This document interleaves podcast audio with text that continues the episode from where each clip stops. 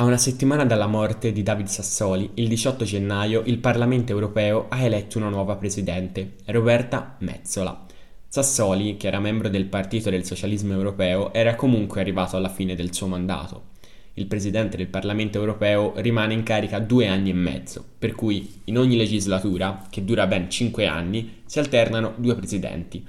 Allora conviene fare un passo indietro per comprendere al meglio l'elezione che si è tenuta settimana scorsa nel 2019 la candidatura di Sassoli fu sostenuta, oltre che dai socialdemocratici, anche dal Partito Popolare e dai liberali.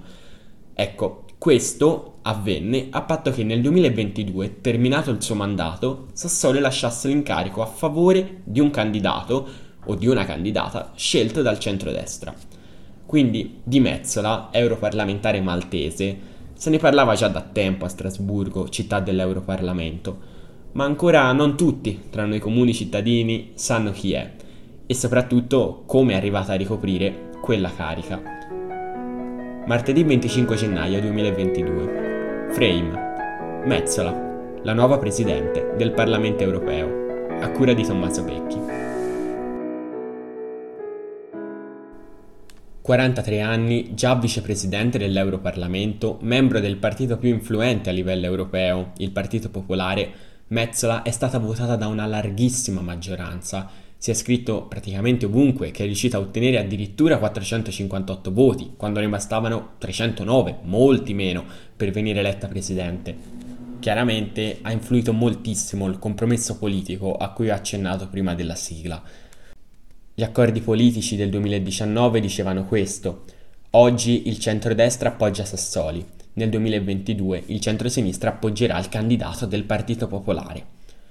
Forse adesso è più chiaro come parlamentari del Partito Socialista Europeo, che al suo interno ha anche diversi membri del PD, del nostro Partito Democratico, siano finiti a votare una persona, Mezzola, che ha posizioni molto, molto conservatrici in materia di aborto, ad esempio. C'era un accordo e tale accordo è stato rispettato.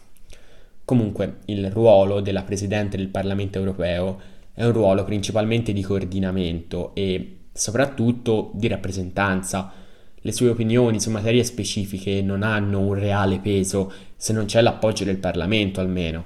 Prendiamo le posizioni antiabortiste di Mezzola, fatto che ha sconvolto moltissimi cittadini europei. In risposta ad alcune critiche, Mezzola, appena eletta, ha chiarito che la posizione del Parlamento sull'aborto è inequivocabile e che d'ora in poi quella sarà anche la sua posizione. Su tematiche particolari, la Presidente dell'Europarlamento non ha assolutamente il potere di indirizzare le politiche europee. Fatta un po' di chiarezza quindi sull'elezione della nuova Presidente e sul suo ruolo, vorrei infine proporre un, un piccolo spunto di riflessione con l'elezione di Mezzola, il Partito Popolare esprime adesso tre delle cinque cariche più alte dell'Unione Europea. Mi riferisco alla presidenza della Commissione, alla presidenza dell'Eurogruppo e ovviamente alla presidenza del Parlamento.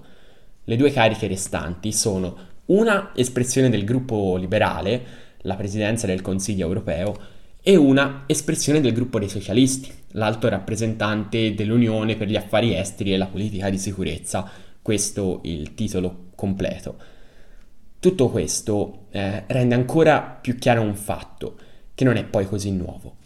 I liberali, tirati dentro alla storica alleanza tra popolari e socialisti, non sono un attore secondario, sono stati l'ago della bilancia che negli ultimi anni ha favorito lo squilibrio tra centrodestra e centrosinistra a favore del primo schieramento politico al di là del fatto che si possa essere o meno contenti di questo sbilanciamento, notiamo come anche a livello europeo le maggioranze si stiano sempre di più allargando. È questo un bene, un sintomo di unità? O è questo invece un problema di cui dovremmo seriamente iniziare a preoccuparci? Avete appena ascoltato Frame, a cura di Tommaso Becchi.